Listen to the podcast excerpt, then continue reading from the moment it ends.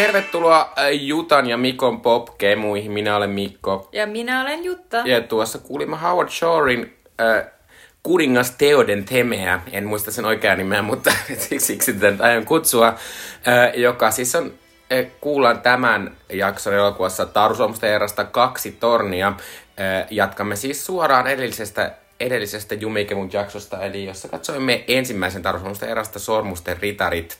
Se on Sormuksen ritarit. Sormuksen ritarit, mulla menee se kyllä aina sekaisin. Mutta niitä sormuksia on toki monia, mutta vain yksi mm. niistä on se, jolla hallitaan muita. Kyllä. Äh, ja tosiaan äh, Tervetuloa kuuntelemaan meidän podcastia. Meillä on tässä kolme osiota. Ensin meillä on ajankohtainen kysymys, äh, jonka Jutta tällä kertaa esittää. Sitten me puhumme tämän jakson pääleffasta, joka siis on Taru Suomesta kakkonen, Lotri kakkonen, kaksi tornia, joka on 2000, vuodelta 2003. Ei täällä ole 2001 enää.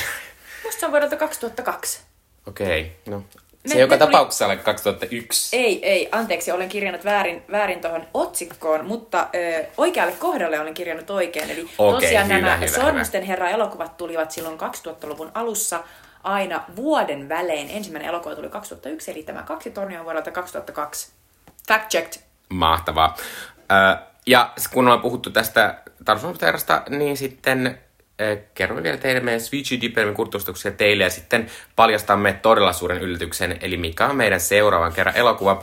Ö, mutta Jutta, ö, meillä on tämmöinen vähän iso ajankohtainen kysymys, ö, niin kerropa, mistä puhutaan nyt.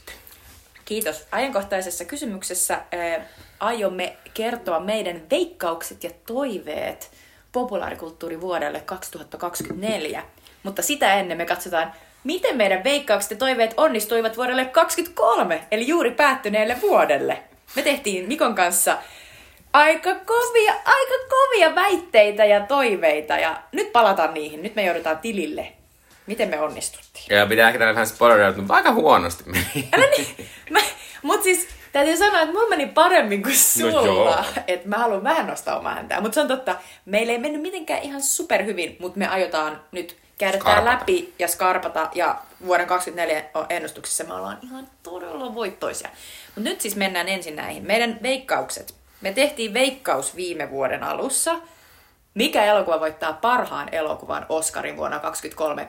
Mikon veikkaus oli The Banshees of Inisherin, Eli tämä ihana Irkku-elokuva, Colin Farrell ja Brendan Gleeson ovat ystäviä, jotka riitaantuvat pienellä saarella. Onko se Martin McDonough? Martin McDonaghin ohjaama elokuva. Minun eli Jutan veikkaus oli The Fablemans, eli Spielbergin Steven elokuva omasta lapsuudestaan ja miten, miten hänestä tuli elokuvan tekijä. Perhe-elokuva. Mutta kumpikaan meistä ei ollut oikeassa. Parhaan elokuvan Oscarin voitti Everything Everywhere All at Once, jota me kumpikin toivottiin, mm. mutta me oltiin liian nynnyjä. Eli meillä ei ollut uskoa näihin Oscariin, koska meidän tuotetut että Oscarit menis tällaiseen, mutta mut vähän tää on niinku tämmönen iloinen juttu, koska niin. mä oon edelleen silleen, kun mä kirjoitin, mä olin silleen, ai niin, tämmönen älytön asia tapahtuu. Tämähän on todella, todella suuri ilo. Ja äh, jos olette kuunnelleet meitä, niin tiedätte, että me ollaan pitkän aikaa seurattu Oscareita ja siinä sattuu aina välillä äh, tällainen iloinen asia, että on väärässä, kun olettaa, että Oscarit on paljon konservatiivisempi, paljon tavallaan arvattavampi, paljon enemmän sellainen, no laitetaan nyt noille tottuneille tekijöille ja noille, mille niin kuin yleisestikin veikataan. Niin tämä on tosi kiva juttu. Kyllä. Öö, sitten vuoden eniten tuottava elokuva. Me päästiin öö, tätä veikkaamaan. Mikon veikkaus oli Pieni merenneito. Mikä ja oli musta aivan validi. Se... Edellisenä vuonna vastatyylin oli, oli Leijona kuningas tiennyt 1,6 miljardia. Se on totta. Että... Su- sulla oli ihan, ihan hyvät, hyvät chanssit siinä. E, ja Jutan veikkaus oli Indiana Jones and the Dial of Destiny. Mielestäni myös ihan validi. Indiana Jonesit on aika iso tällainen IP, joka tunnetaan. Nehän on Legoissakin tätä nykyään. Niin mä tykkäsin, mä muistin, kun me juteltiin tästä, niin sä toit se esine, että kun edellisenä vuonna tosi iso hitti maailmanlaajuisesti on ollut Top Gun niin. Maverick, niin tavallaan tässä on vähän sen sama menoa. Mä olin ihan silleen, että nyt mennään samalla, mutta ää, ää, meni aivan pieleen. Katsotuimpien elokuvien top 5 maailmanlaajuisesti oli, katsotuin oli Barbie, sen jälkeen Super Mario Bros. Movie, kolmantena Oppenheimer, neljäntenä Guardians of the Galaxy kolmonen, ja viidentenä Fast and Furious X, eli kymmenes Fast and Furious-elokuva. Mikon veikkaus Pieni merenneito oli vuoden yhdeksänneksi katsotuin elokuva.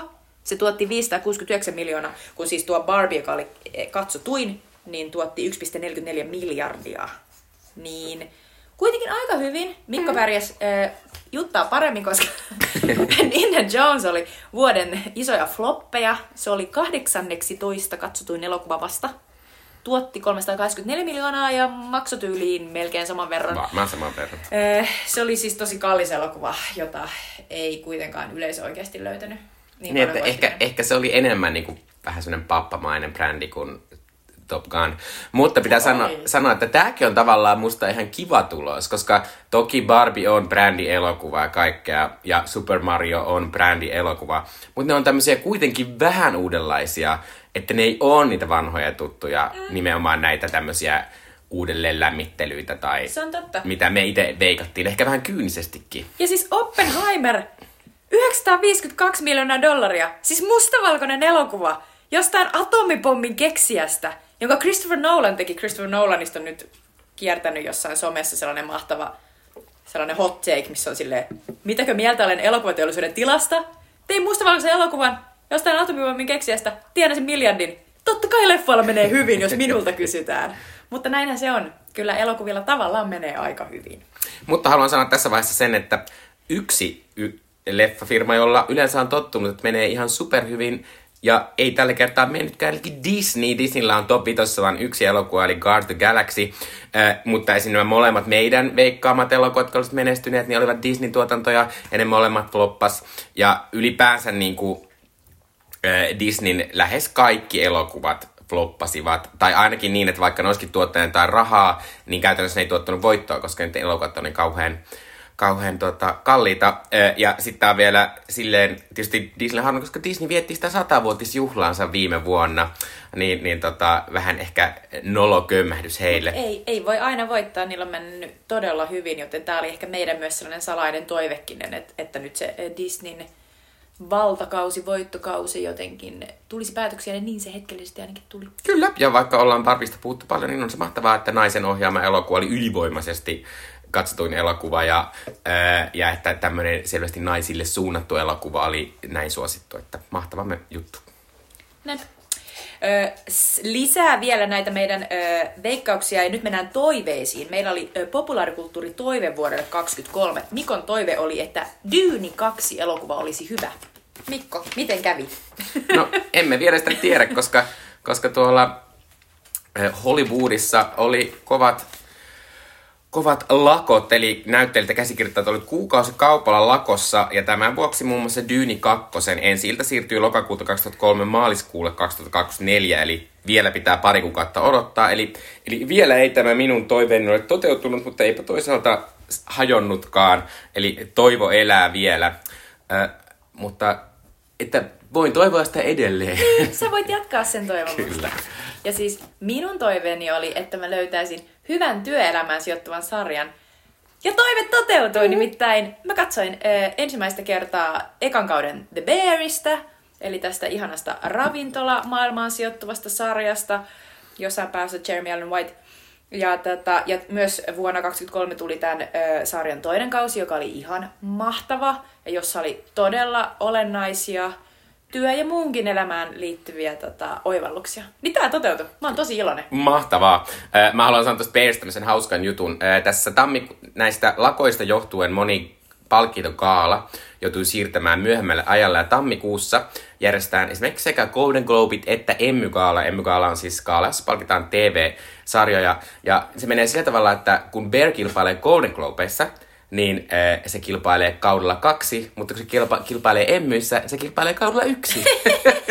Eli sitten muistamme nämä, kun se voittaa sillä palkintoja, että ne on eri kausilta. Että... Tämä on kyllä huvittavaa. Joo. Ja me tiedetään, että kakkonen oli parempi kuin ykkönen. Mm. Mutta tota, eiköhän se siellä emmyissä mene se ykkönenkin.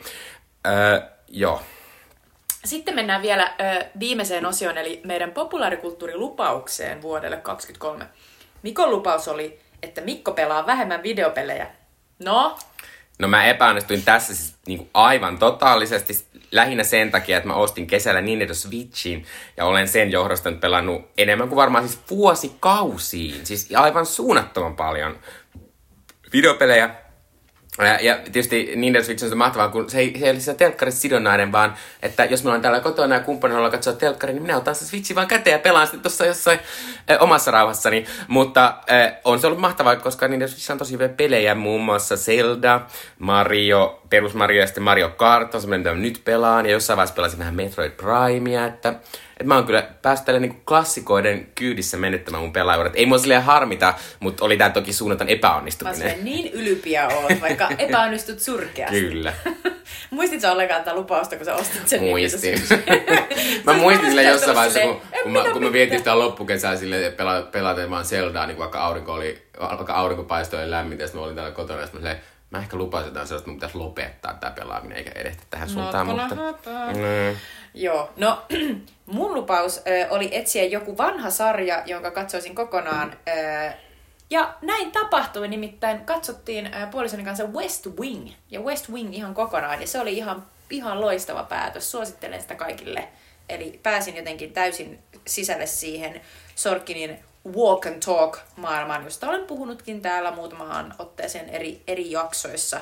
Mutta se oli oikeasti ihan mahtavaa dialogia, todella huippu, huippukäsikirjoittamista, ihania, ihania roolisuorituksia muun muassa Alison Janilta ja, ja monilta muilta. Ja jotenkin se sellainen, että jostain niin, niin tavallaan etäisestä, kuivakasta, byrokraattisesta kuin, kuin siitä tota, valkoisen, valkoisen talon staffista voi tehdä niin dynaamisen, hauskan, äh, jotenkin vitsikkään, äh, lämmi, lämpimän, äh, rakastettavan sarjan, niin se on kyllä aika paljon. Niin, sulla menee noin tämmöiset henkilökohtaiset niin jutut täysin nappiin, että halusit löytää sen sarjan, Bear löytyy ja halusit katsoa jonkun saa kokonaan. Ja, ja, ja West Wing on myös työelämäsarja. Niin että... on. Ja ehkä tämä kertoo siitä, että mulle on ehkä aika helppoa saavuttaa näitä tavoitteita, jos ne liittyy tällaisiin televisiosarjoihin, joita voi katsoa helposti kotoa käsin. Että kyllä mä, niin kuin edelleen se mun elokuva, teatterielämä niin kuin on, on vielä vähän paussilla. Että sitä ei, ei ole, se ei ole samalla tavalla voimissaan kuin, kuin tota ennen lapsen saamista, mutta TVn katsominen on kyllä niin kuin todella voimissa. No mutta onnittelut silti. Hieno, hieno vuosi oli. Kiitos! Saavutit toiveet ja Uhuhu. lupaukset. Sitten me tehdään vielä tämmöistä samanlaista toiveet tulee 2024, eli veikataanpa ensin parhaan elokuvan Oscar-voittaja. Mikä sun veikkaus on? Oppenheimer. Mä arvasin, että se on Oppenheimer. Miksi? Öö, se oli valtavan menestyksekäs, mutta myös todella tavallaan amerikkalaisittain tärkeästä aiheesta, eli heidän tiedemiehensä voittaa, voittaa saksalaiset kilpajuoksussa atomipommiin, räjäyttää sen Japanissa ja sitten mietitään, että et, et miten, miten meni noin omasta mielestä. Eli tavallaan sama aikaan sellainen julkinen kansan, kansallinen itseruoskinta ja sitten tällainen suurmieselokuva biopic. Kaikki asiat niin kuin tavallaan viittaa siihen su- suuntaan, että, että, tämä pärjäsi siellä hyvän hyvin Christopher Nolanin elokuva. Nolan on tehnyt valtavasti rahaa, ei ollut hirveästi mahdollisuuksia ehkä Oscareissa niin paljon voittaa, koska supersankarielokuvat ja näin poispäin. Niin nyt on mahdollisuus myös palkita Nolania. Eh, kyllä mä lähden siihen, että Oppenheimer on, on, on niin kuin, jos, jos ei se voita, niin toki kiva, jos yllätyn, että onkin joku toinen. Öö, on muitakin isoja hyviä elokuvia. Ehkä Killers of the Flower Moon on vaikkapa ihan, ihan selkeä toinen kakkonen, mitä ajattelisin, että voisi voittaa. Mutta luulen, että Oppenheimer on aika selkeä for, frontrunner. Niin Joo, mäkin, jos olisin halunnut valita turvallisen rat- valinnan, niin olisin valinnut Oppenheimerin. Öö, mutta öö, koska viime vuonna tota, oli menee iloisia tästä oudosta valinnasta, niin minäpä menen siihen suuntaan, että äh, minä veikkaan, että Barbie voittaa parhaan elokuvan Oscarin. Ja mä epäilen, että mä jakautuu niin, että Christopher Nolan voittaa parhaan ohjaajan Oscarin ja sitten Barbie voittaa parhaan elokuvan Oscarin, koska monena vuonna Oscareissa menee niin, että ne ei mene samalle elokuvalle. Myös vaikka Oppenheimer oli ilmiö, niin se oli niinku semmoinen kärpänen sen Barbie vieressä. Barbie vallotti kaiken ja varmasti koko Oscar Gala on täynnä Barbieta vaan. Totta. Ja siis nyt kun on alkanut tulla tätä tämmöistä for your consideration eh, viestintää tai tämmöistä eh, markkinointia, mediaa ja kaiken maailman yhdysvaltalaiset tämmöiset eh, elokuvalehdet tekee koko ajan haastatteluja näistä, jotka tulevat eh, nousemaan esiin täällä eh, Oscar-mittelöissä, niin nyt tuntuu, että se Barbie olisi ikinä lähtenytkään pois, koska Ryan Gosling ja Margot Robbie on niin joka paikassa ja Greta Gerwig on joka paikassa. Eh, mutta toki eh, me, me myös puhuttiin ehkä viime vuonna kun Everything Everywhere All at Once oli voittanut, että, että Oscarit menee vähän semmoisena niinku ees taas, ees taas. Elikkä, koska viime vuonna valittiin vähän semmoinen oudompi elokuvavoittajaksi, niin ehkä palataan tälleen turvallisempaan suuntaan ja silloin tietysti eh, suositaan Oppenheimerin voittoa. Eh, Oppenheimerin voitto ei minua haittaa, koska Christopher Nolan ei ole ikinä voittanut parhaan elokuvan eikä ohjauksen Oscaria. Eh, ja olihan se, oli se kiva juttu, koska Nolan on yksi lempi ohjeistani, mutta silti minä olen rohkea veikkaan Barbieta, koska kohta Warner, Warner Bros. tunkee rah- kaiken rahansa siihen, että muistakaa tämä Barbie-elokuva ja tuot teille kaikille ne paljon rahaa. Ja sitten me tai ne äänestää sitä. Sitä on vaikea unohtaa. Kyllä. Sitten veikataan vuoden tuottoisinta elokuvaa. Mikä on sinun veikkauksesi? Öö, saako veikata kahta? Ei. Okei, okay, no sitten mä veikkaan, että se on Furiosa-elokuva. Uh. Yllättäen. Mutta siis öö, öö, perusteluni, öö, se edellinen öö, Mad Max-elokuva, jonka George Miller teki, se oli tosi öö, iso ilmiö. Ja sen jälkeen siitä tuli vielä isompi jotenkin, kun siinä oli se, tämä uusi äh, hahmo, jota Charles Theron esitti, eli tämä Furiosa. Ja, ja muutenkin se on sellainen populaarikulttuurin, todellakin äh, se on sisäistynyt sinne syvälle, että se oli mahtava elokuva. Ja nyt tästä tulee siis tosiaan tällainen jatko jossa Anja Taylor äh, Joy. Joy esittää tätä Furiosaa nuorempana. Ja ohjaajana taas George Miller, joka teki ihan huippumahtavaa ää, niin tulista toiminta-elokuvan jälkeä sen ekan kanssa. Ja tämä tulee jo toukokuussa. Niin sitten mä ajattelin, että, että täällä olisi hyvät mahdollisuudet niin kuin scorata big time. Niin, se on vähän tämmönen eh, tota, kesän aloitusleffa. Niin. Ö, pitää sanoa sen verran, että mä toivon tosi paljon, että tosi hyvä elokuva. Mm. Ainakin se eka trailer oli musta vähän semmoinen, näyttää niin borelta ja samalta, mitä tää oli jo. Mm. Ja, ja tuolla äh, Chris Hemsworthille vähän kummallinen nenä. Mutta tää on saman mahtavaa sitä menisi tosi hyvin. Siinä on tosiaan niin Chris, Chris Hemsworthkin ja se on kuitenkin hyvin tunnettu sellainen iso, iso ö, elokuvamagneetti. Mutta minä olen vähän pessimistisempi mm. ja, ja luulen, että vuoden tuottauselokuva maailmassa on Deadpool 3. Kaksi edes Deadpool-elokuvaa oli ihan suunnattomia hittejä. Okay. Öö, ja sitten tota, nyt Deadpool on siirtynyt Disneyn umbrellan alle, niin tässä Deadpool kolmosessa on näitä X-Men-hahmoja, joita on muun muassa Hugh Jackman esittää Wolverine siinä elokuvassa. Öö, ja mä myös uskon, että tämä Deadpool menestyy sen takia, että kun tänä vuonna Noi supersankarilaiset on kaikki ollut vähän ehkä silleen, ne ei oikein menestynyt, eikä ne ketään kiinnostanut, paitsi nyt toi Guardians Galaxy vähäsen. Öö, mutta tota, niin mä uskon, että ihmisillä tulee sitten kuitenkin, kun näitä ei tule tämmöisiä hyviä tai kiinnostavia supersankarileffoja, nyt koko alkuvuonna, niin ihmisille jää semmoinen, että eikö me elämässä ollut tämmöinen juttu, että me oltiin tosi innossaan tästä. Ja sen takia kaikki innostuu Deadpool kolmosesta, siinä tuodaan isosti X-Menit tuohon Marvel-juttuun, ja sen takia siitä tulee maailman katsotuin alku ensi vuonna. Mm, aika hyvin perusteltu. Mikä se olisi ollut sun toinen vaihtoehto? Tietysti Jokeri kakkonen, Föli Adö. Se on musikaali. Se tuottaa 10 prosenttia siitä, mitä se Mutta tuotti se niin ekaa. maailma ja naisia vihaava mies rakasti sitä edellistä. Niitä on niin. tosi paljon, niillä on paljon ostovoimaa. Mutta se tulee vasta to- lokakuussa. Niin, no ei sillä sinänsä väliä, milloin se tulee. Että tota, mutta, äh, to, mutta toisaalta mä odotan sitä niin paljon, sitä, sitä kun Lady Gaga kääntää taas tämän elokuvanäyttelijä vaihteessa ja puhuu niille muille näyttelijöille siitä, mitä kaikkia eri metodeja hän on käyttänyt ja toistaa jonkun saman lauseen kymmenen Niinpä. kertaa. Että tota, eh, se voi kyllä olla totta. Jokeri mm-hmm. oli suunnattoman suosittu. Öö, Populaarikulttuuri vuonna 2024. Öö, mä voin mennä, mä voin aloittaa. Mulla toki on edelleen toi sama viime vuoden toive, että öö, toi, toi, toi, Ole hyvä Dyyni Dyyni on hyvä, mutta mulla on tänä vuonna ollut vähän semmonen, että mua on vähän harmittanut, että tänä vuonna ei ole ollut semmoisia niinku, ehkä Succession oli aina semmoinen niin megasarja. Niin, mutta toissa vuonna oli muutamakin megasarja, oli tämä Lord of the Rings-sarja ja House of the Dragon, Totta. joka oli jännittävää ja se oli, se oli joten, hauskaa. Ja se oli hauskaa seurata ja siitä tuli semmoinen, niin kuin, että olispa maanantai. Miten sitten on jo kaksi vuotta? Joo, Siis niin mitä on... täällä tapahtuu? Niin, mutta ensi vuonna, tai siis tänä vuonna, nyt 2024, pitäisi tulla House of Dragonin toinen kausi. Ja minun toiveeni liittyy siihen, että mä toivon, että se on hyvää. Ja että se on niin kuin semmoinen, se menee niin överiksi kuin se eka meni. Mä toivon, että siinä on vähemmän niitä aikasiirtymiä. Ne on ehkä musta ne voisi niin vähän niin kuin loppua. Mm. Mutta tota, se, myös jän, se myös jäi semmoiseen tosi jännittävää, hauskaa kohtaa siinä lopussa, missä tota, vahingossa sen, sen toisen kuningattaren poika tappoi sen toisen kuningattaren pojan. Niin tota, musta on jännittävää, mä tosi paljon toivon, että se olisi hyvä, koska mä, mä oon huomannut, että mä, tänä vuonna mä vähän kaipasin sitä, että ei ollut semmoista niin kuin, jotenkin ton tyyppistä niin mega sarjaa. Niin, tänä vuonna se, että nyt kun mä oon katsonut niitä tämän vuoden parhaita niin kuin uusia sarjoja tai, tai ylipäänsä sarjoja, mä oon ihan silleen, siis oliko tänä vuonna Last of Us?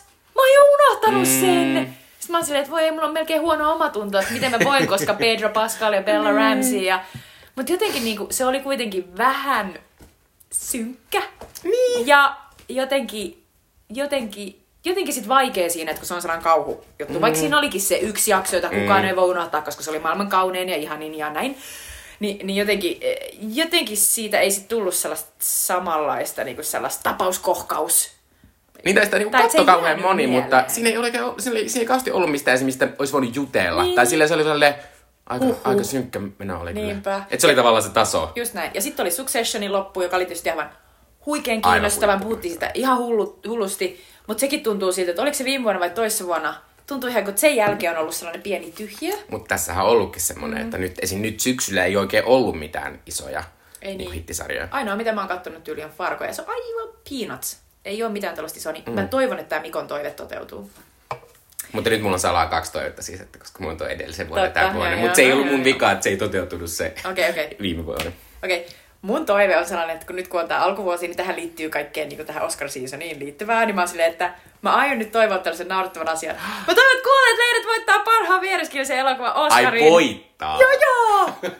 Mä toivon, koska sit, mä, sit, sit jos niin tapahtuu, niin sit mä oon, mä oon se, joka sanoo sen. Ja sit toiset, jos niin ei tapahdu, niin mä uskon tosi, mä oon aika varma, että se pääsee ehdolle. Niin, tota, niin se on vaan tosi hauskaa, koska mä ajattelen, että kun se pääsee ehdolle, ja pidän tosi outona, jos ei, niin sitten avautuu sellainen ihana ikkuna, joka on mun mielestä verrattavissa vähän siihen Euroviisu-ikkunaan, jossa ollaan sille, että se on mahdollista siihen Että me kaikki asti. mennään torille ja katsotaan siellä Aki Kaurismäen elokuva Yle Areenasta. Tavallaan joo, mutta ehkä ei ihan noin. Mutta kuitenkin se, että meillä on mahdollisuus ajatella, että se on mahdollista se voitto niin kauan, kunnes tulee 11.3., jolloin mm. se oikeasti tiedetään. Niin mä oon silleen, että me tarvitaan tätä nyt mä haluan, mä haluan elää siinä maailmassa vähän aikaa. Ja sitten mä oikeasti haluaisin, että niin tapahtuu, mutta ei niin tapahtunut, koska Jonathan Glazerin Zone of Interest ja lalala. Mutta silti, please, tämä voisi olla tosi hauska asia, jos tämä tapahtuisi. Mutta siis mä todellakin toivoisin, että tämä tapahtuisi, mutta mä en ole ihan niin optimistinen. mutta mä, minä olen semmoinen, että mä oon kyllä tosi iloinen, jos päästään ehdolle se, että Alma Pöysti pääsisi Oscariin, se on ihan mahtavaa. Se olisi mahtavaa. Koska Aki Kaurismäki ei mene, Aki Kaurismäki ei mene Oscareihin, niin ehkä Alma voisi mennä siellä meitä edustamaan. Äh, musta oli niin hassu, mä kuuntelen semmoista Little Coldman Vanity Fair, semmoista podcastia, ja niillä on kaksi jaksoa viikossa. Toinen on semmoinen, missä ne keskustelee asioista, ja toinen on semmoinen, missä on haastatteluja. Ja tänä, tällä viikolla Alma Pöysti haasteltiin, siinä oli jännittävää olla yeah. oh my god! Oh my god! Vain kuulla kanssa. Joo. Sitten tämä meidän lupaus vuodelle 2024. Mä voin tässäkin mennä ekana. Mä varastan tämän Jutan viime vuoden lupauksen ja lupaan, että aion katsoa jonkun tämmöisen ns. ison sarjan. Mä muistan, että joskus tässä aikaisemmin tässä meidän podcastin aikana me ollaan tehty tämmöisiä lupauksia. Mm. Ja silloinkin minä lupasin, että minä katson Wirein.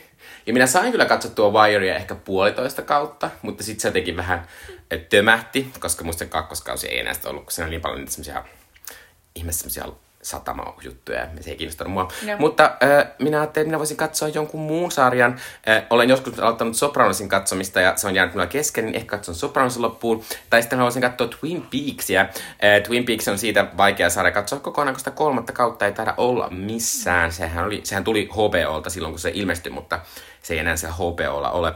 Mutta nämä kaksi Twin Peaksin eka kautta mun mielestä kyllä on jossain palvelussa, ehkä Sky Showtimella. Mutta äh, Jomman kumman näistä aion katsoa tänä vuonna. Ihan mahtavaa. Sitten kun katsot, niin kerro täällä meidän podcastissa ja, ja mä mielelläni elän mukana, koska ne on molemmat ihan mahtavia sarjoja.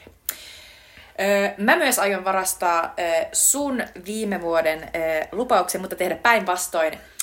Vuonna 2024 minä aion pelata enemmän videopelejä, nimittäin mulla oli tässä vi- niin kun, joululomalla jo a- aikomus vakaa aikomus ostaa ää, Alan Wake 2 alkaa pelata sitä, mutta en vielä onnistunut. Tietysti senkin takia, että mua jännittää, koska se on niin pelottava peli. Mutta mä oon nyt päättänyt, että tänä vuonna mä aion kyllä ostaa jonkun pelin. Luultavasti se on Alan Wake 2 tai sitten joku muu. Ja mä aion oikeasti pelata sitä, enkä vain, enkä vain haaveilla. Tai Koska katsoa. Min, koska minä olen, ja, tai katsoa. Minä olen, minä olen vanha pelaaja. Meillä on esimerkiksi puolisoni jo juuri pelannut vaikkapa Final Fantasy 16. Ja sitä on ollut myös kiva katsoa, mutta en ole vielä sitä itse pelannut.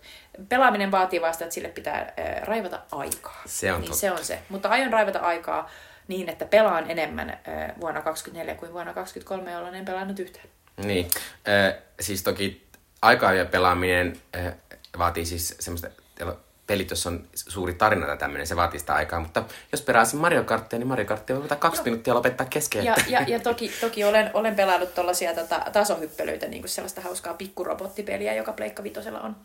Niin sellaisia olen toki pelannut vuonna 2023. Mutta mä haluaisin pelata just jonkun sellaisen, jossa on ihan oikea dramaattinen arkki.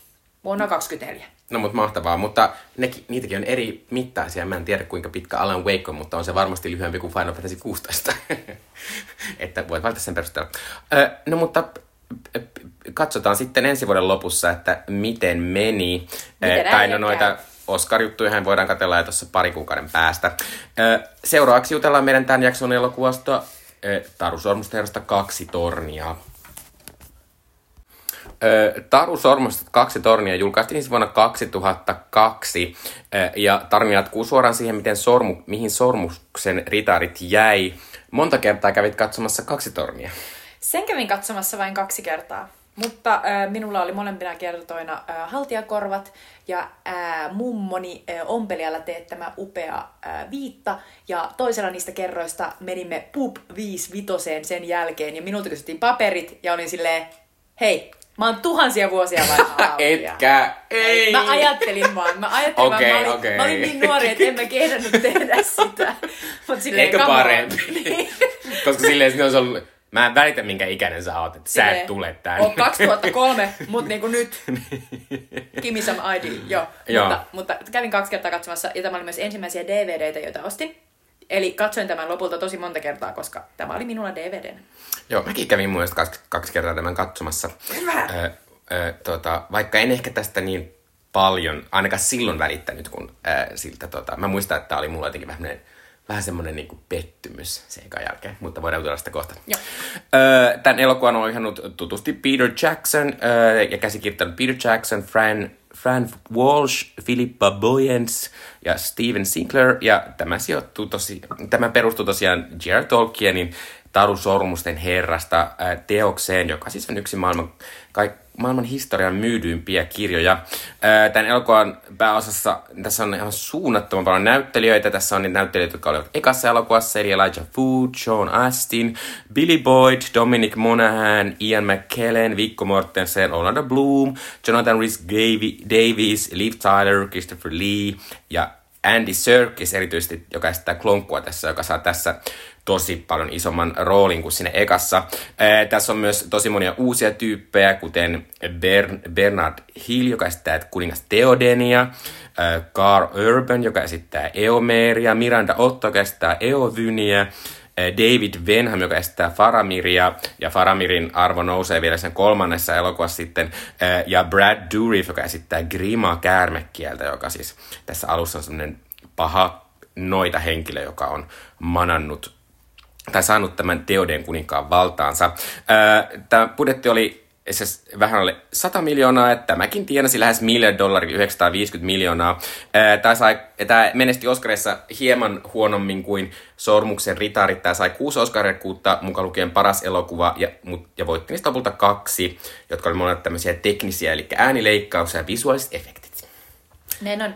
Äh, juoni pähkinänkuoressa. Äh, Frodo ja Sam hobbitit jatkavat matkaansa kohti tuomiovuorta ja kohtaavat tällä matkalla ihan kunnolla klonkun. Äh, Toisaalla Aragon, Legolas ja Gimli päätyvät Rohaniin ihmisten äh, kaupunkiin ja näkevät siellä Rohanin kuninkaan joutuneen Sarumanin kätyrin Grima kärmekielen lumoihin. Gandalf tekee paluun aika nopeastikin tämän elokuvan alussa ihan uudessa hahmossa, ja hän vapauttaa lopulta tämän kuningas Theodenin äh, tästä Grima kärmekielen ja Sarumanin ilkeästä taijasta. Sen jälkeen tämä kuningas Theoden johdattaa kansansa Helmin syvänteen linnoitukseen turvaan. Sarumanin tulevalta hyökkäykseltä, mutta he jäävät sinne vaarallisesti mottiin ja apuja tarvitaan. Viime elokuvan lopussa Urukhait, eli nämä örkkien maasta synnyttävät valtavat hirviötyypit, kaappasivat Merrin ja Pippinin, eli nämä kaksi muuta hobittia, mutta tässä, tässä elokuvassa nämä Merri ja Pippi vapautuvat Urukhaiden vallasta ja, ja tapaavat vanhassa metsässä eräänlaisia puujumalia, eläviä puita, eli enttejä. Ja tota, lopussa sitten Frodo ja Sam kohtaavat tämän Faramirin, eli Boromirin veljen, ja ö, valtasormus on joutua Nazgulien ja Sauronin haltuun. Ö, aika paljon juonta, kuten ja hienosti tiivistit. Ö, ehkä tuo kuvaa sitä, että, että joskus puhutaan musiikkiartistien kohdalla, että on vaikea toinen albumi, niin pitää sanoa, että kyllä tämä ainakin lähtökohdilta erittäin vaikea elokuva on. Tämä ryhmä on niin suunnattoman hajallaan, ja sitten kun tämä elokuva kuitenkin kestää alle kolme tuntia, niin tässä on, että sitä aikaa pitää jakaa niin kuin tosi moneen paikkaan ja monien hahmojen kesken, ja sitten tässä välillä on musta vähän sellaista, niin että, että välillä ehkä on semmoisia turhiakin juttuja tälleen, että mä mietin, niin kuin, että olisi voinut jättää pois. Ja sitten kyllä mulle esim. kävi välillä, niin kuin, varsinkin ne, ne Meri ja Pippi ne entit, ne, niistä on tosi pitkiä aikoja, jolloin niitä ei kuvata. Niin sitten mä aina välillä, välillä olin silleen, ai niin nääkin, nääkin on tässä elokuvassa. Tavallaan, että mulla kyllä se vähän, ja sitten kun niiden se ehkä oli kuitenkin sit aika semmoista kevyttä, että suurin osa niiden kohtauksista ne vaan käppäili siellä metsässä sen entin niinku päällä ja jutteli jostain. Ja sitten seuraavaksi mentiin, mentiin silleen, niinku, että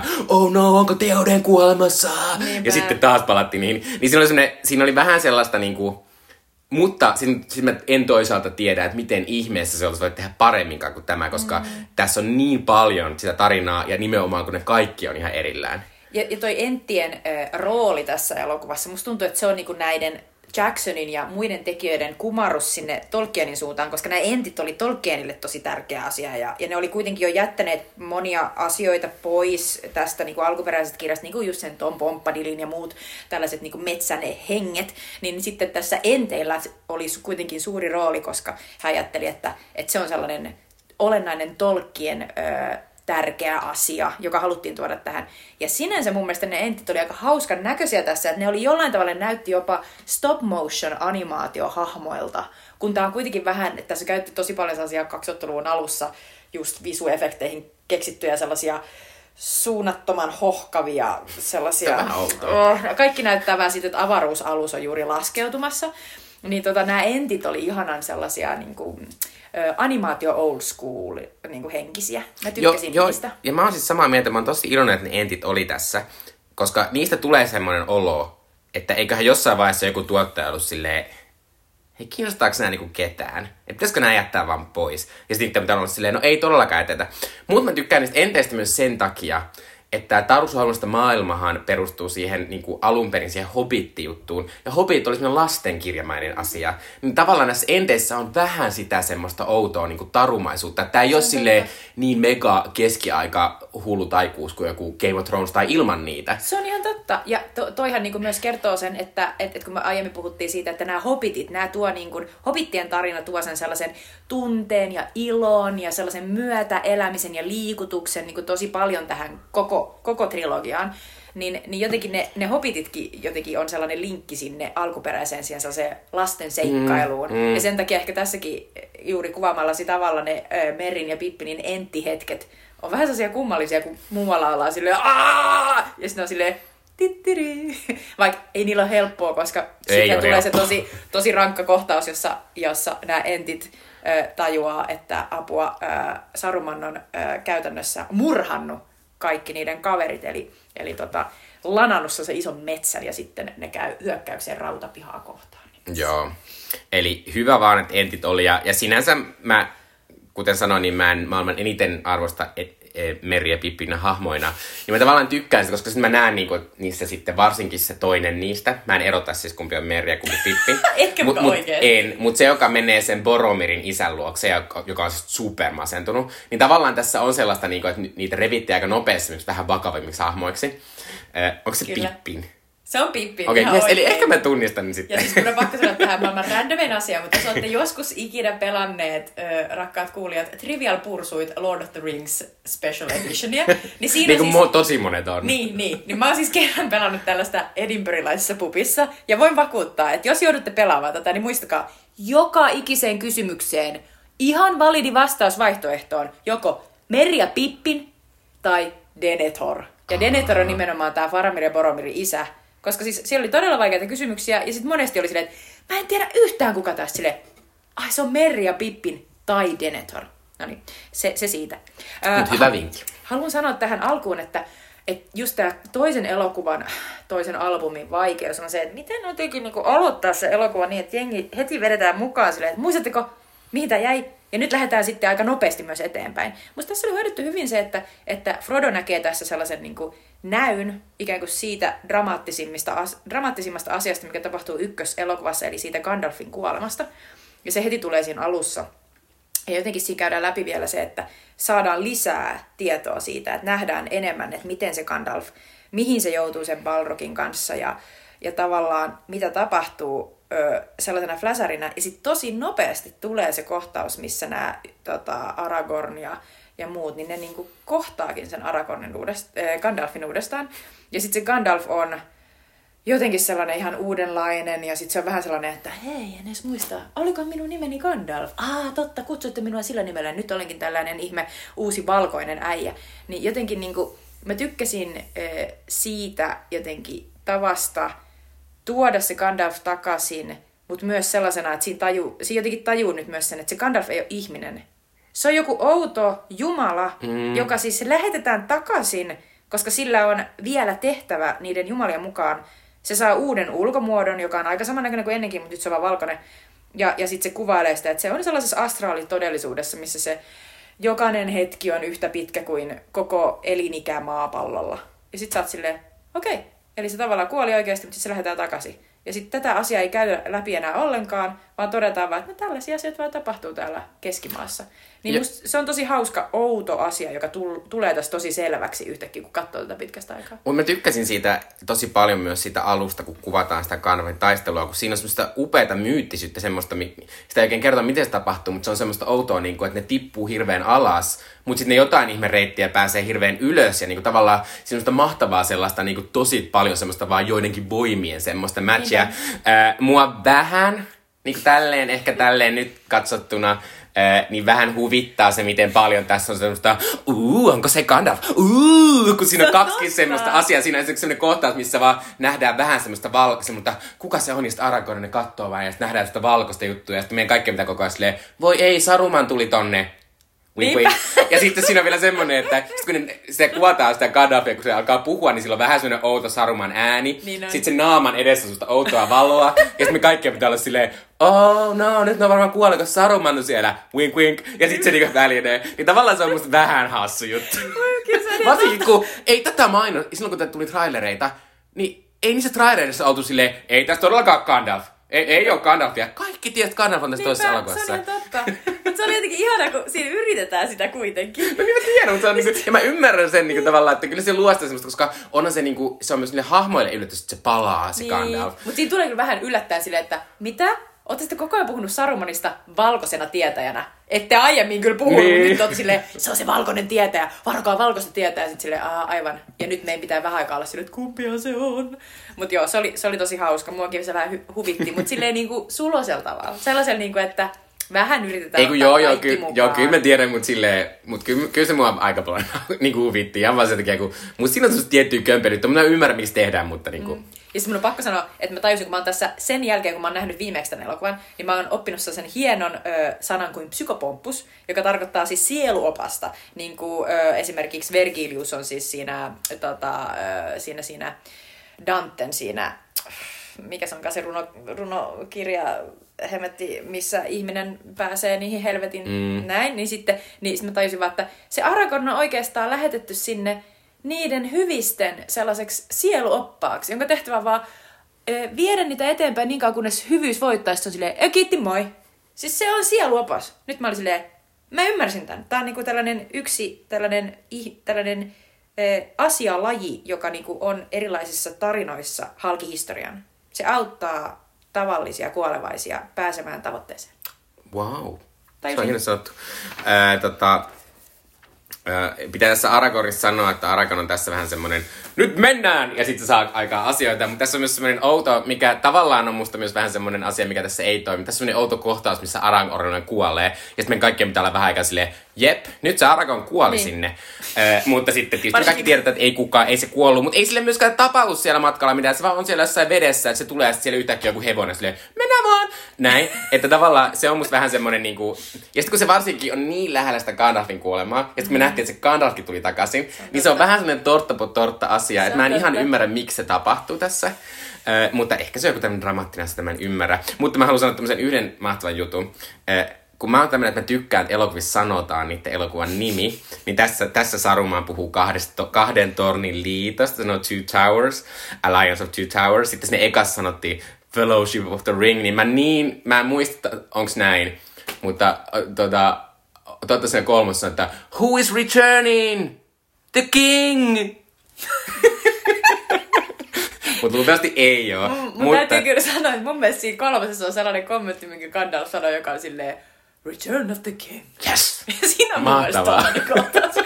Mutta toivottavasti on, koska muuten tota... Niin, sit mä oon vähän pettynyt. Muuten sä oot pettynyt. Joo. äh, mutta tässä elokuvassa ihan super paljon tosi hienoja juttuja, mutta mun mielestä hienoim, hienoimmat asiat tässä on no se koko klonkkujuttu. Hyvä luo se klonkku näyttää aivan mielettömän hienolta Edelleen, hahmolta. kyllä. Tai sitten on niinku 20 vuotta. Mä en taju. Ja Andy Serkis on ihan uskomaton. Että se on oikeasti niinku tehnyt siitä niin samastuttavan, siis klonkusta.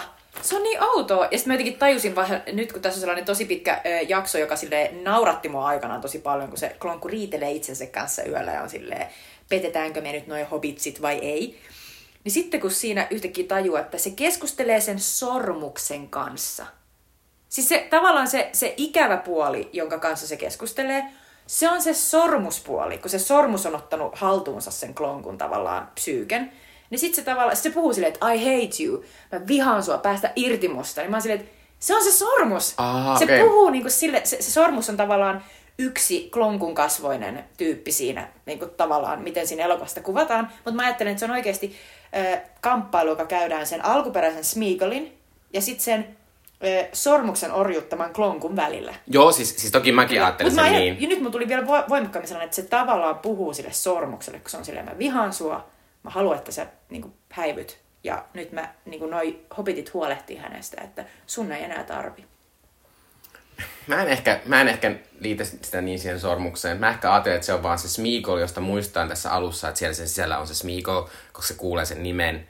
Ja sitten se yrittäisi päästä sieltä esiin. Ja sitten sehän voittaa vähäksi aikaa sen klonkun, mutta mm-hmm. sitten kun se klonkku petetään, tai se Smeagol petetään, niin sitten klonkku pääseekin sieltä, että kato nyt, miten noin kohtelee sua. Mä luulen, että me ollaan samaa mieltä, me vaan puhutaan siitä. Joo, ja ei, ei, kyllä, mä, kyllä mä ymmärrän, että me puhutaan samasta asiasta. Mutta pitää sanoa tästä klonkusta sen verran, kun se tuo tähän niin paljon asioita. Se on ensinnäkin semmoinen pelottava, vähän ällöttävä hahmo koko ajan. Sitten se on myös semmoinen super surullinen hahmo, meitä käy se sääliksi tosi paljon. Mutta sitten toisaalta se tuo tähän niin kuin melkein ainoat semmoiset hauskat jutut. Semmoinen, semmoinen kohtaus, missä Sam tekee semmoista kastiketta, ja sitten ne puhuu eri, miten ne tykkää tehdä tehdä lihaa, siis, siis Meagle ja Sam, niin se on ihan superhauska. Ja ylipäänsä sille, se on, se on niin hienosti animoitunut sen kasvot, että välillä sen semmoista, missä se vaan reagoi asioihin, ne on vaan niinku hauskoja ja semmoisia, niinku, että se on aivan siis superhienosti tehty ja on niinku todellinen vääryys, että meidän kulttuuri ei vielä tuossa vaiheessa ollut, eikä ole edelleenkään niin, että voitaisiin tunnistaa missään palkintokaaloissa sitä, että, että se on luotu tietokoneella ja tämän Andy Serkisin niin työn kautta. Tuommoinen upea, upea hahmo, joka on aivan super tärkeä tälle elokuvalle. Että se ei ole vaan mikään tietokoneefekti. Ei, just näin, just näin. Ja, ja jos ajatellaan nyt, mitä tuossa ekassa elokuvassa ö, käy ilmi, että Gandalf puhuu siinä Frodolle jo siitä, että, että, että sääli on se, joka piti Bilbon kättä, kun Bilbo olisi voinut tappaa klonkun. Ja sillä tulee olemaan vielä suuri merkitys tässä koko saakassa. Ja niin tulee, koska mm. kolmannessa mm. elokuvassa me nähdään vielä, että, että kaikki voisi mennä aivan pilalle ilman tota klonkkua ja sitä, että sitä ihmiset ovat säälineet ja se on voinut vielä niin kuin jatkaa elämäänsä. Niin se on jotenkin tosi, se on niin olennainen hahmo ja se, että se säälittää meitä, on tosi olennainen asia. Mm. Ja, siis, ja siis mä ehkä, vaikka, mä, vaikka periaatteessa mä sitten kuitenkin vähän in, mä kyllä inhoan sitä Klonkun hahmoa, koska se on niin semmoinen jotenkin ennalta arvattu. Niin kuin sitä, se on vaikea ennustaa, miten se toimii. Ja sitten kun tässä kuitenkin on semmoinen vaikka, mä, mä tiedän miten tarina loppuu mä tiedän, miten se menee, mitä se tapahtuu vielä, niin silti mä oon aina vähän silleen Samin puolella, että mä oon silleen, se on niin ikävä, että Samia kohtaa, menis pois, mä en halua. Musta Frodo ja Sam voisi olla keskenään, se, se sormus aiheuttaa ihan tarpeeksi ongelmia, että tää ei tarvita enää tää klonkkudraamaa. Että mulla on vähän semmonen, niin kuin, että vaikka mä tykkään klonkkusta paljon, niin silti mä oon vähän silleen, no voiko se mennä edes vähäksi aikaa pois? Mut, mut tohon vaan samastuu niin paljon siihen, että se on todella rasittavaa. Mm. Et se on hienosti tehty silläkin tavalla. Joo.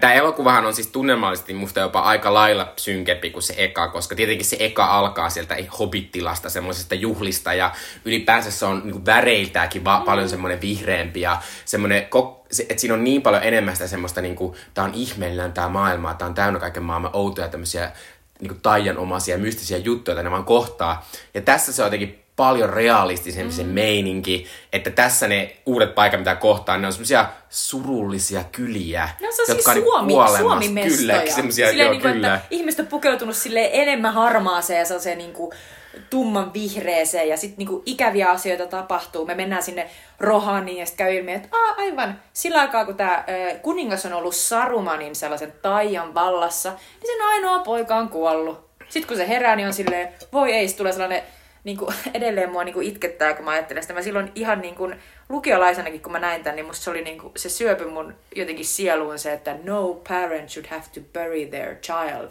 Kun Teoden joutuu käymään siellä poikansa hautakummulla, jossa kukkivat simbelmyneen kukat. Niin se oli jotenkin, se on todella hieno ja tosi surullinen ja jotenkin antaa sen yleisen tunnelman tälle elokuvalle. Niin, ja sitten mä tykkään tavallaan myös siitä, että kun se on niin suunnattoman surullinen paikka se, se Rohan, minne ne menee alussa, niin jotenkin kuvaa sitä myös sitä semmoista, koska tässä, tässä sarjassahan on tosi tärkeä, tärkeässä osassa nimenomaan se tavallaan se ihmisten rotu. Että ne ihmiset niin kuin pääsee yli sitä omasta synkkyydestä ja ahneudesta ja semmosesta. Ja ne tavallaan tuossa kuvataan sitä, että miten huonoa jamaan se ihmis niin kuin rotu on, mm. on joutunut. Ja sitten tota, ja varsinkin se Teoden sitten, kun se on niin semmoinen si, siinä on, se on tosi hieno näköinen siinä alussa, kun se on semmoinen tosi vanha mies. Me kaikki oletetaan, että se niinku kuolee ihan niinku kohta. Ja sillä on tosi hieno, mä en tiedä, onko se niinku oikeasti vähän kökköasia, mutta sillä on tosi hieno silleen, todella kirjaimellisesti silleen, että sillä on semmoiset niinku, semmoiset niinku ihan niin kuin se jotain muo, muovijutut sen silmiä, että nyt silmät näyttää semmoiselta niin haaleilta ihan kokonaan. Tästä tulee taas se Jacksonin se B-elokuva niin, niin background. Mä oon samaa mieltä, sä olit kirjannut tänne ylös, että se täytyy olla se syy. Ja se varmasti onkin. Me just fiilistettiin sitä edellisessä podcastissa, että miten hauskaa on, kun, kun tässä on tällainen niin kuin, ö, budjettikauhua tehnyt ohjaaja, kun se mm. pääsee tekemään isommalla budjetilla, niin siellä on hauskoja asioita vielä siitä maailmasta. Joo, on. Ja, siis, ja tavallaan kun se, koska se koska se pääasiassa on kai kuitenkin tehty jollain niin tämmöisellä niin meikillä ja, ja niin kuin sille, että, on, että ne on ollut fyysinen asiat, niin se jotenkin toimii tässä, että se oikeasti on semmoinen niin kuin se Theode, näiden ihmisten kuningas,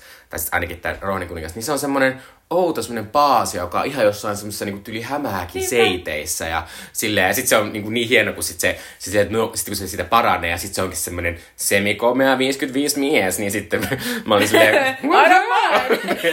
se on niin hyvä, kun siinä tosiaan tulee sellainen väri joka puolella, on ihanat punaiset hiukset, niin kuin niillä rohanilaisilla on. Ja se on kyllä tosi, mustakin se oli aika semihot. Ja Joo. jotenkin se on mahtavaa, mä tykkään myös siitä, että kun tässä kuitenkin se Jackson on tajunnut, että se on sellainen selittämätön taika. Mm. Siis se on taika, minkä niin kuin, tavallaan alanen se on. Niin sen pitää olla jotenkin ihan pitun outo. Mm. Siis sellainen, joka ei näytä miltään niin kuin, tavalliselta asialta. Ja se on tosi hauskaa. Ja tota, se pitää sanoa tästä myös ylipäänsä tämän Taru taidasta.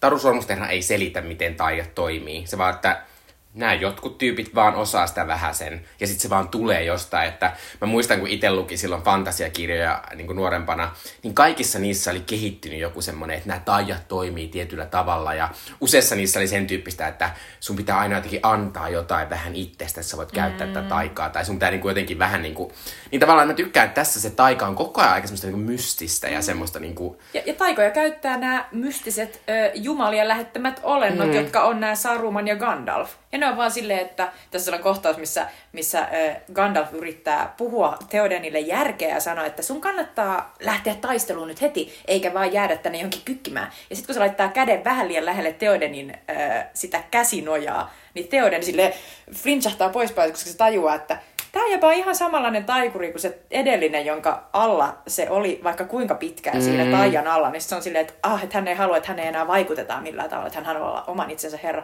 Se oli musta tosi hauska sellainen pieni säväytys, että se, se pelkää sitä Gandalfia. Mm. Se on järkevää, sitä kannattaa. Mutta sitä mä mietin tässä, niin kuin, että voiko ne jotenkin vähän antaa niin kuin sitä omasta taijasta jollekin tyypille, että mä en niin kuin ymmärrä, että miten se grima sit niin kuin teki siinä. Se grimahan oli, se... niin, että oliko se jonkinnäköinen sellainen tota, välikäsi. Niin. Niinpä. Ja sitten mua rupesi naurattaa, kun sitten ö, Teoden ö, on niin sellaiseen tolkien ihmismäiseen tapaan, se on hyvin ylpeä. Ja sitten se on myös silleen, että kun Aragorn rupeaa jotain neuvomaan, se heti silleen, hetkinen, viimeksi kun mä tarkistin, niin Teoden on kuningas, ei Aragorn. niin tota, musta se oli hauska, koska mä tässä vähän tarkistelin noita tolkien juttuja, niin Aragornhan on sellainen, sellainen parempi ihminen. Eli tuossa maailmassahan on ihmisiä, ja sitten on niitä parempia ihmisiä. Aragorn kuuluu niihin parempiin ihmisiin. Hän tulee elämään yli sata vuotta. Mä muistan se on joku 130 tai 150. Mutta mä oon vähän silleen, kaveri, toi on parempi ihminen. Että niin, se, mutta toi se Aragorn... kahden tasa-arvosta niin, menolta, että se sun ikä vaikuttaa mä siihen. Mä oon pahallani, mutta, mutta siellä, siellä on ne, että, että mä en muista mikä se nimi on, mutta se on joku sellainen niin kuin, y, ei yli-ihminen, mutta joku sellainen niin kuin, kohotettu ihmis niin kuin, jengi. Ja siis toi Aragorn on nimenomaan siitä jengistä. Ja on esimerkiksi parempi kuin Poromire Farmi. Niin. Vaikka ehkä ne kyllä hyviä. äh, ainakin on parempia kuin se isä. Se on totta. Äh, Mutta mä tykkään myös Teodista sen takia, kun Teoden niinku, et, et, mä tykkään myös vähän sitä, että se on niinku silleen, että se kuitenkin on silleen, että se välittää niistä ihmisistä. Niin. se on niin. silleen, että ei mun tarvi voittaa, että kunhan nämä nyt vähän selviisi paremmin. Että mä niinku tykkään, että se ei kuitenkaan semmonen niinku, minä olen ylpeä, minä taistelen ja minä tuhoan nämä niin kaikki. rasittavaa, kun tässä on ollut jo sellaisia tyyppejä. Mm. Ja, jotenkin, ja musta se on tosi, tosi hienoa, että kun se sitten lopussa on silleen, että tai niin kuin tämän keskustelun lopuksi, kun käydään tämä harkinta, että no mitä nyt tehdään, että et, et on tulossa joku iso hyökkäys ja kohta teidät kaikki lanataan, niin sitten se on lopulta silleen, me tehdään se, mihin me ollaan yleensä totuttu. Eli me lähdetään nyt sinne Helmin syvänteen linnoitukseen turvaan ja sinne vien kansan ja, ja sitten katsotaan sen jälkeen, että mitä tehdään, mutta se on se, mikä on meille ominainen asia. Ja sekin on ihan kiva, jotenkin mm. sellainen touch, että se on silleen, että me ollaan aina menty sinne, se nimi on oikeasti joku Hornburg Helmin syvänteessä tai jotain vastaavaa, mutta taas tosi sellainen niin kuin pohjoismaalainen tavallaan niin kuin nimi sille paikalle.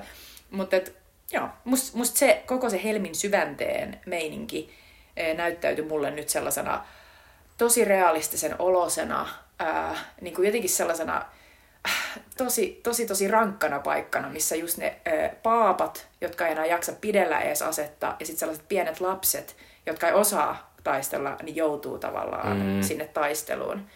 Ja se oli mun mielestä hienosti tehty, vaikka siitä välitulisella olla, että olisiko pitänyt olla vielä enemmän ekstroja, että se näytti siltä, että siellä oli jotenkin, kuitenkin vähän vähemmän ihmisiä. Niin, no, ainakin, se oli... ainakin se näytti se Rouhanin kaupunki vähän siltä, että onko täällä niinku 16 ihmistä? Niin. Niin ihan super Kaikki vähän. kuollut. Niin. niin. Äh, mutta toki, toki tota, tässä on tämmöisiä ihania juttuja tässä, että tässä on parikin tämmöistä hahmoa, jotka on silleen, Minäpä näen tässä alussa aika vähän aikaa, minulla on ihan superista sotilalta, minä lähden jonnekin, ettekä näe minä varmaan ikinä enää. Ja sitten lopussa tulee takaisin ja pelastaa kaiken. Näin. Ja sitten sama, se, se Gandalf vähän samantyyppinen, että se niinku yhtäkkiä on sille Aragorn sille, mun pitää lähteä. Mä en kerro minne, mutta viiden päivän päästä nähdään. Ja sitten me kaikki ollaan silleen, tuleekohan se tai- tässä taistelun aikana takaisin? niin pitää vaan kestää.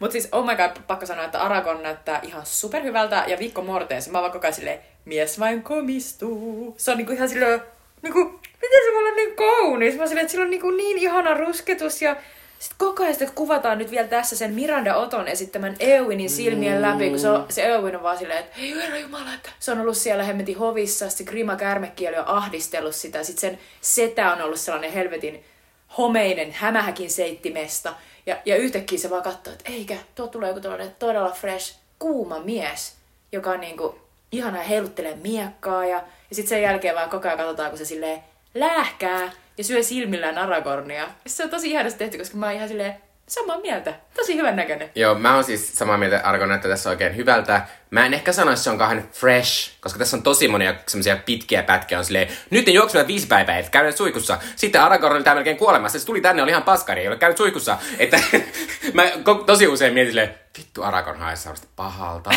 ei sillä ole mitään vaihtovaatteita edes. Oh my god, ei. toi on tällainen realismitaso, johon mä en pääse. koska mä olin Eikä kannata. Ei äh, Mutta tota, äh, se Joo, pitää sanoa, niin mutta mun pitää myös sanoa, että Carl Urban näyttelee tässä semmoista Elmer-nimistä hahmoa ihan super vähän. Ja vitsi Carl Urbanin kuuma, kun sillä on semmoinen pitkä vaalea tukka. Ja varsinkin, kun sillä vielä laittaa semmoisen päähän semmoisen äh, niinku helmet, mikä se nimi on? Kypärä? Kypärän, jossa on semmoinen lisätukka, joka valuu sen päälle. niin mä olin silleen, oh my god, miksei tätä ole enemmän tässä? On... Mä haluan Lord of the Rings spin-off, joka on vaan Eomer ratsastaa jollain hevosella, se on tää pää, päähine, kypärä. Se on mahtava se kypärä, kun siinä on sellainen nenäkohta. Niin, joka on sellainen hevosen pää. se on upea. Ja sit, sit täytyy sanoa, että tässä mä ekaa kertaa varmasti kuulin, että on ihminen, joka on Carl Urban. Ja sitten kun se näyttelee tässä niiden hampaiden läpi. Ja sitten mä oon silleen, että huh, onpas se niinku intensiivinen. Sitten selkeä sä oot nähnyt se joka paikassa, ja se aina tekee sen sama jutun, missä on silleen... Mä voin kertoa, että minä olen nähnyt Urban aiemminkin. Hän oli Xena-sarjassa. Minä muistan, että siitä hän olisi minun mielestä siinäkin jo kuuma. Oh. Öö, näin. Öö, tota, mutta tietysti tähän Rouhaniin ja tähän Eomerinkin osittain liittyy tämä Eovin, eli tämä tämän elokuvan naishahmo. Öö, ja mä olin vähän yllättynyt siitä jopa, tai mä olin unohtanut ihan kokonaan, miten paljon tässä oli nimenomaan sen Eovenin vähän niin kuin kautta sitä Aragonia sen Arvinin sitä niin kuin rakkaustarinaa, miten paljon sitä kerrottiin ja miten paljon sitä tavallaan semmoista keskustelua, mikä ehkä jotenkin, mä ajattelin, että se oli mennyt jo niin kuin aika pitkälle sinne ekassa, niin se jotenkin jatkuu tässä. Musta, ja niin kuin aika luonnollisesti, ja musta on tosi kiva, että tässä on sekin puoli. Ja varsinkin se semmoinen, niin kuin, koska kyllä se Aragorn tajuaa, että okei, okay, toi nyt silmäilee mua kyllä vähän sillä silmällä, että... Niinpä, ja Aragorn on vähän silleen, että pystyisinkö, voisinko, ja sitten se on silleen, ei pysty, että vaikka, vaikka Mimmi lähtikin johonkin kuolemattomiin maihin, niin, niin vielä, vielä jotenkin ajattelen häntä. Ja, Joo. ja sitten musta must oli aivan niin kuin, mäkin olin unohtanut, miten paljon siinä oli myös sitä Elrondia Arvenin käymää keskustelua, jos on aivan, no mun mielestä niin kuin Aragorn ja Arvenin flashbackit tässä on tosi mahtavia. Niiden kismailu eli pussailu on tosi kuumaa. Aragorn koskettelee Arvenin korvia sille todella mm. hämärän kuumasti. Ja sitten siinä on mahtava se kohtaus, missä Elrond käy käytännössä itkettämässä tytärtään e, ja maalailemassa kauhukuvia siitä, että mitä tapahtuu, jos Arven ei lähde sinne harmaisiin satamiin ja sinne kuolemattomille maille, mihin kaikki haltijat on nyt lähdössä.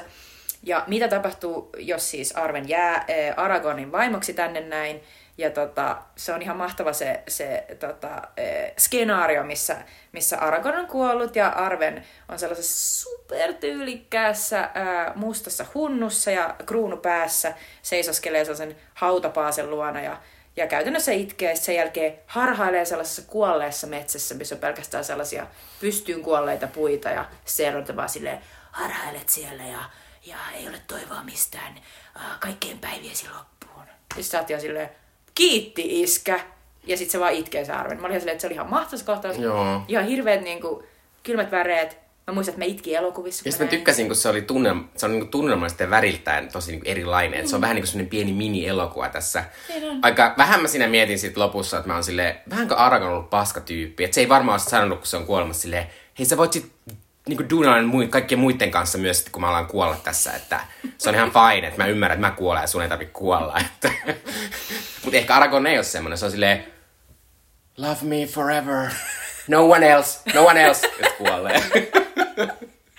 Antaa kyllä erilaisen katseen nyt siihen Aragonin suuntaan. Niin. Jotenkin vähän. Mutta mut, mut ehkä se niin. myös kuvasi aika lyhyttä aikaa sen jälkeen, kun se oli kuollut. Että se oli kaksi viikkoa ja sitten se oli silleen, ja. hei sä blondi tuota, haltia siinä. Miten se olisi? Niin, ja siis en mä tiedä, tavallaan tämä voisi olla tosi myös cringy, niin kuin mm. koko tämä juttu, mutta musta se toimi hyvin.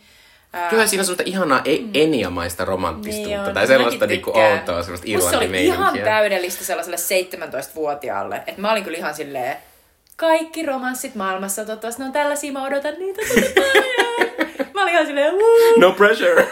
Mutta siis tavallaan niinku, sellaista niinku pitää olla. Pitää olla sellaista niinku uskomatonta. Joo, mutta tavallaan kun se kertoo siitä, kun sä puhuit, että se voisi olla tosi cringeä jotenkin, tai sellaista vaivaannuttavaa, mutta kun tässä, täs, tää on niin eeppinen elokuva, että sit sä oot silleen, että tietty rakkauskin on niinku tollasta. Tietty se on tollasta. Öö, niin että se on niinku tosi, tosi, että mä oon tosi iloinen, että sitä on tässä niinkin paljon. Ja, ja sitten Liv Tyler näyttää tässä upealta. Sillä, sillä on semmoinen upea jotenkin, semmoinen tosi pa- niin kuin paksu kaula kuulostaa väärältä, mutta se on kuvattu sille upeasti silleen niin kuin jotenkin, että se näyttää niin vahvalta välillä niissä semmoisissa upeissa ihme mekoissaan, mitä sillä on. Ö, mutta tota, pitää sanoa, että musta Eövinkin on tässä kauhean söpöhahmo, ja tässä siinä on semmoinen kiva kohtaus, missä se Eövin pääsee vähän taistelemaan sille miekaa näyttää, että kyllä mäkin osaan. Ja niin kuin tavallaan, että, että onko tota Elvinia kauheasti siinä kirjassa? Onko se kirjassakin jotenkin tärkeä vai onko tämä taas tämmöinen, niin kuin, että nostetaan joku nainen sieltä vähän niin kuin... Mä en oikeastaan muista sitä Eowinin hahmoa kirjasta. Et mä, en, mä en osaa sanoa. Mutta mut, mut varmaan sitä on enemmän kuin sitä Arvenin hahmoa kenties. Mutta mut en osaa sanoa. Mä en enää muista. Eli nähtävästi ainakin se joku muistava hahmo siinä. Ö, mutta pitää sanoa, että tässä toki tässä elokuvassa tapahtuu aivan hirvittävästi. Me keretään puhua tässä ehkä noin 10 prosentissa siitä, mutta tässä on tosi mahtava juttu semmoinen, missä eh, ku, se on hienoa se, että tässä niinku jotenkin, vaikka se, ne, ne eh, Frodo ja Sam ja se klonkku vaan käppäilee siellä vaan eteenpäin, niin niittenkin se tarina saadaan jotenkin silleen niin kuin tosi jännittävä. Äh, esimerkiksi ne käy siellä ihme suolla, mikä se, joka oli aivan mahtava. Se on hieno. Se Joo. oli myös kirjassa silloin aikana. Mä olin ihan silleen, oh my god, tää on kuumottava paikka. M- niinku, jotenkin tollasia kauheita kuolleita ihmisiä siellä niinku suon keskellä. Niin tässä se on nä- näyttää ihan superällöttävältä ja hienolta. Joo, ja sitten tietysti mun lempiosa Sam ja Frodon, Frodon ö, juttu on se, kun Frodo on niin hirveä paska, joka ei jaksa itse tehdä mitään, ja sitten se koko ajan kohtelee sitä Samia ihan persästi. Tämä on elokuva täynnä sitä, Jep. ja mä oon koko ajan silleen, Sam, puukota sitä ja lähde menemään. Sun ei tarvitse tehdä, jos et halua. Silleen, okei, okay, maailma loppuisi ja joutuisi ikuiseen pimeyteen, mutta so what? Onko ainakaan on Sä vähemmän aikaa. vähemmän Seuraavat aikaa, kolme sekuntia. Niin, vähemmän aikaa pitää hengata sen Frodon kanssa. Mutta sitten toisaalta se, että koska siinä kuitenkin on sitten välillä mua aina ärsyttää se vähän se, että se Frodo, kun se sanoo että koko ajan Frodo herra, Frodo herra, että se ei sano sitä niin Frodoksi, että siinä on koko ajan semmoinen niin hierarkia niiden mm. välillä. Ö, niin tavallaan mä tykkään siitä sit vähän siitä, että kun se klonkku tulee tähän, niin se jotenkin rikkoo vähän sitä, koska sinne pitää, koska, koska Sami pitäisi koko ajan olla sillä Frodolle vähän silleen, hei, etkö sä tajua? Niin kuin, sori vaan herra, mutta tää on tosi tyhmä, mitä sä teet koko ajan. Niinpä. Ja niin kuin, tavallaan mä tykkään siitä. Se on totta. Ö, mutta sitten mä oon kuitenkin sit silleen, niin kuin, että, että se Frodon ja Samin suhde on kuitenkin se, niin kuin se tärkein tämän elokuvan suhde ja se tuo varsinkin tässä elokuvassa jotenkin se semmoinen, niin kuin, että se tuo tähän niin paljon sitä tunnetta. Ja varsinkin siinä lopussa on semmoinen, että, että sitten vähän niin kuin, se vähän niin kuin menee pilalle sen retki ja ne, joku yrittää ottaa sen, tai se Borom, Faramir yrittää ottaa niiltä sen, se uhkaa, että se ottaa sen sormuksen ja käyttää sitä asena ja sitten jotenkin pääseekin sinne ja sitten, ja sitten se jotenkin se Sam on siinä silleen, niin kuin, että, että jotenkin, se puhuu jotenkin siitä, että hyvyys kyllä voittaa, pitää muistaa hyvät asiat ja tämmöinen, niin kuin, että, että ei pidä antaa, että vaikka me ollaan tekemässä sitä kauheita asioita, varmaan kauheita asioita tapahtuu ja kohdataan ja me tavataan koko ajan kaikkia kauheita asioita, niin pitää muistaa ne hyvät asiat, joiden puolesta me näitä tehdään. Ja kyllä mä vähän niin kuin liikutuin siitä, että mä olin silleen, näin se on, että you go Sam. Ja silleen niin kuin... ja, ja musta on tosi olennainen asia tavalla, että kyllähän kaikessa asiassa niin on, on helppo nähdä niin kuin ne uhkat ja se, että miten vaikeaa joku asia on mutta on hyvin vaikea tehdä sitä asiaa, ellei, ellei jotenkin jollain tavalla joku muistuta siitä, että miksi sitä tehdään. Ja sitten se on sen Samin niin kuin tehtävä. Sen lisäksi, että se tietysti repii sitä Frodoa koko ajan ja lopulta kantaa koko äijän mm. sormuksineen päivineen. Mutta, mutta jotenkin, että et, kyllä se klonkku on tärkeä hahmo tässä, mutta ilman Samia mikään ei niin kuin onnistuisi. Eli, mm. eli tavallaan sekä klonkku että Sam on oikeastaan tämän elokuvan, elokuvasarjan tärkeimmät hahmot. Mm. Joo, mutta pitää sanoa tästä myös sen verran, että vaikka mä valitin ehkä silloin edellisessä jaksossa vähän että siitä, että koska näissä, näissä seuraavassa äh, kakkosessa ja kolmosessa on sitä tosi paljon sitä sotaa. Ja tässäkin on aika paljon sitä, varsinkin siinä lopussa. Mutta tässä se musta on, niinku, se on ihan hieno se mittakaava se, että miten kauhean huonossa tilanteessa ne niinku on. Et siinä kohtauksessa, missä missä ne alkaa saada ne örkit sieltä nostettua semmoisia isoja, isoja telineitä, joista nousee silleen satoja, satoja niitä örkkejä vaan sinne sen, sen särkymättömän muurin yli vaan tälleen niin kuin ei mitään. Niin sit tulee ihan semmoinen, niin kuin, että voi Paskaa. luoja, että nyt on kyllä niin kuin, että, että jotenkin että nyt menee niin huonosti. Vaikka me kaikki tiedetään, että kyllä se sitten tulee ja ne kaikki ihan hyvin selvii. Mutta tota, mut, mut siinä, siinä on tosi hienosti kuvattu sitä niin kuin hullu ylivoimaa, mikä se Saruman oli saanut siinä vähässä ajassa niin kuin aikaiseksi. Ja, sieltä, niin kuin. ja sitten musta se on hauska se loppu sit siinä, kun sitten eh, ne voittaa, voittaa sen taistelun, mutta sitten samaan aikaan se koko Sarumanin juttu vaan niin kuin, niiden enttien niin kuin voiman näytteellä. Ja ehkä vähän semmoisella helpolla tavalla, että luultavasti ihmisetkin olisi voittanut Sarumanin aika helposti, jos ne olisi vaan vähän silleen, pitäisikö me ampua tuohon tuolla on toi tommonen pato, jossa on aika paljon vettä. Pitäisikö vaan ampua siihen jotain? Mm. Mutta, mutta en entit tekee sen tässä, äh, niin, tota, niin, niin, niin, niin, se, on teki, se oli tosi hieno se semmoinen, koska sit se voitto oli semmoinen niin kuin, vähän niin kuin se luonto olisi tullut takaisin sieltä, mm. sen mitä se Saruma oli niin kuin, tuhannut. Se on että... ihan totta. Se on, se on, se on tosi hieno.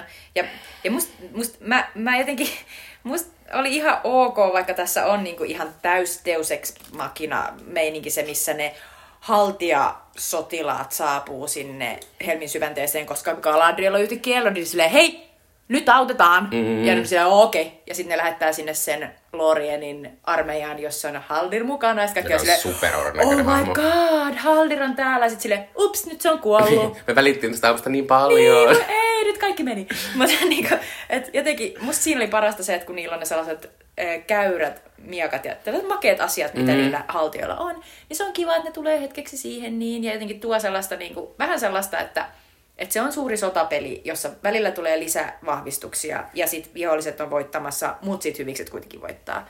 Niin, niin jotenkin siinä oli sellaista tietynlaista keveyttä siinä, että sä tiesit, että siinä on tällaisia äh, ihan älyttömiä tapahtumia.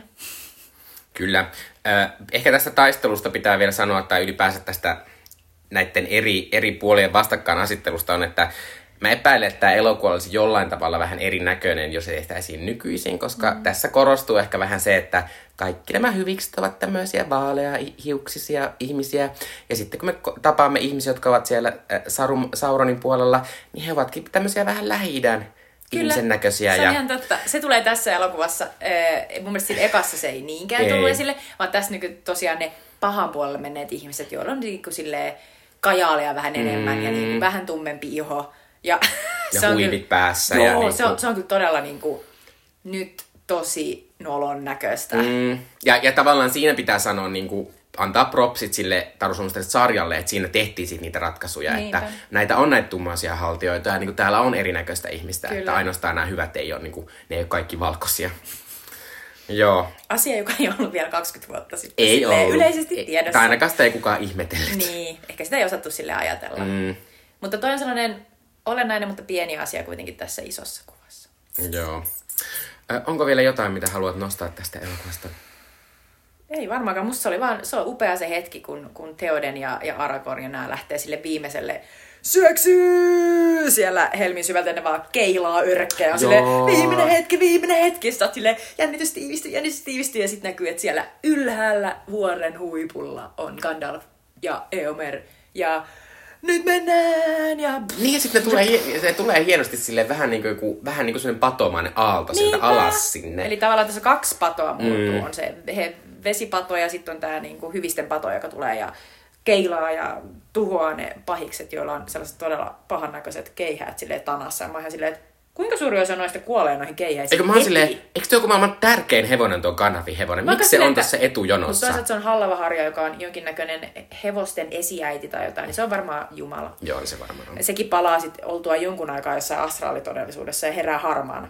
Ah, okei. Okay äh, joo. Äh, mä myös arvostan tämän elokuvan. Musta se on aika hassu semmonen tosi vähän niin cliffhanger loppu. Tässä se loppu on semmonen, niin kuin, että Frodo ja Sam ja Klonkku lähtee niin kuin, jatkamaan matkaa. Ja, mutta sitten nyt se äh, tavallaan se paha klonkku on tullut sen Smikolin kanssa ja ne on silleen, miten me sittenkin saadaan tapettua ja saadaan se sormus. Ja sitten se puhuu jostain hämmentävästi, ehkä hän voisi tappaa se. Ehkä meidän ei tarvitse. niin mun, mun se oli ihan hauska juttu.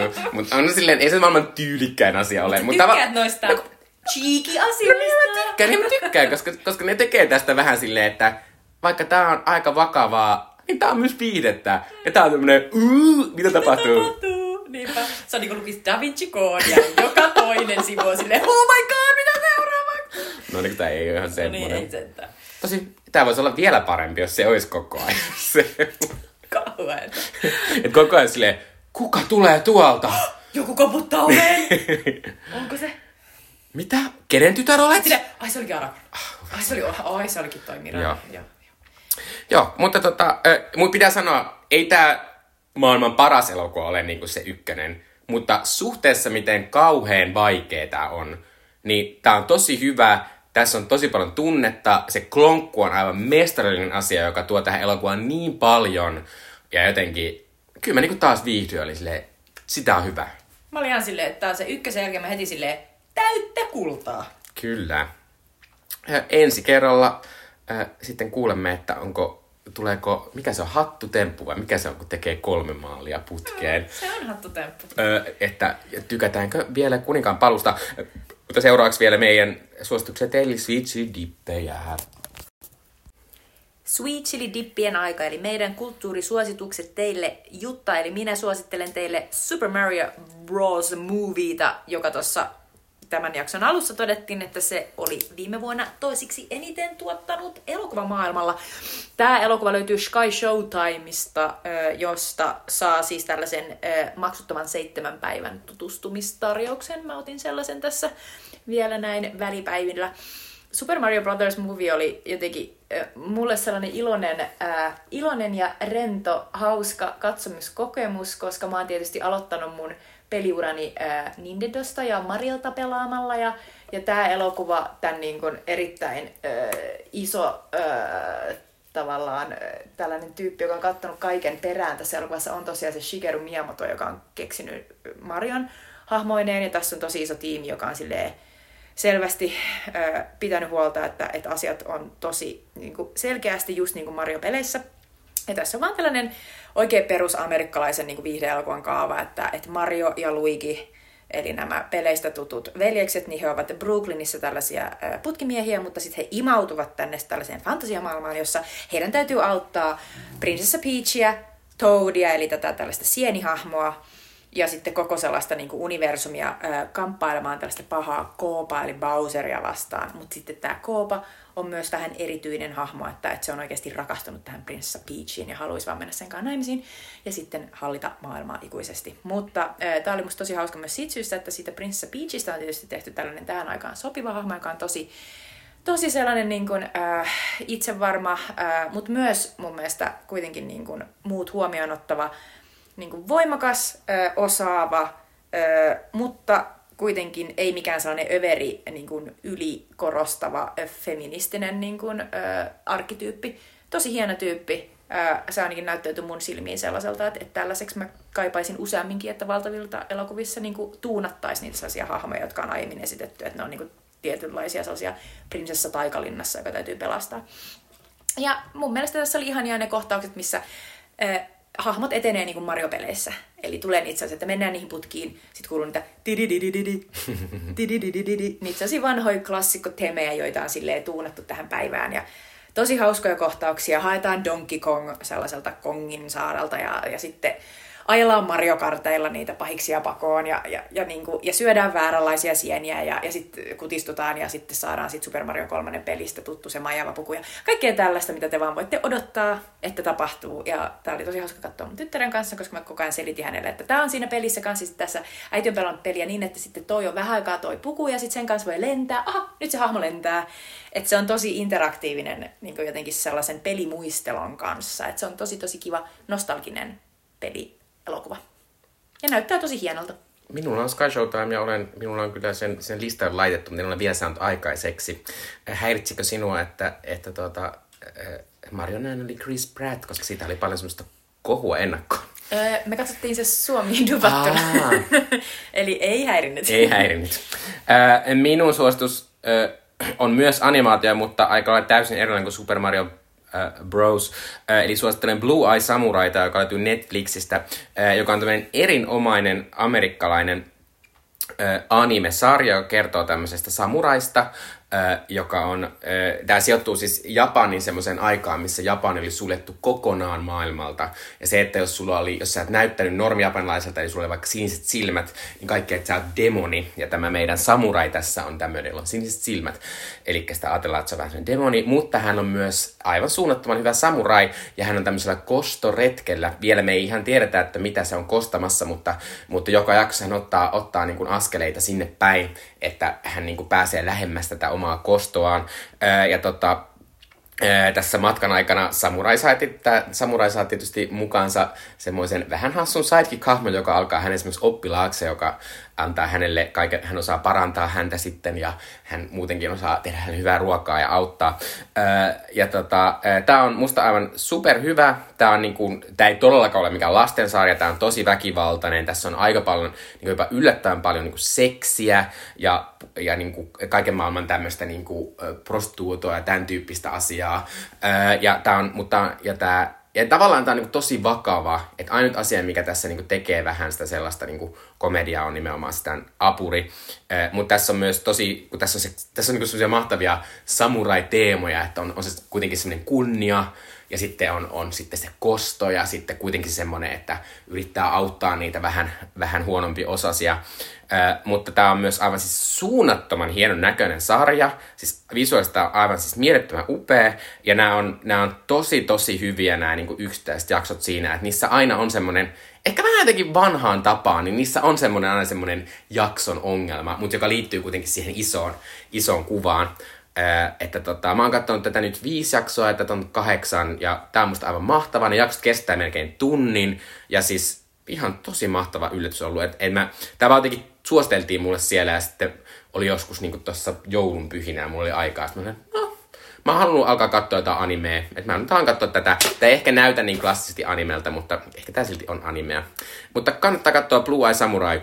Tosi hyvä, superhyvän näköinen.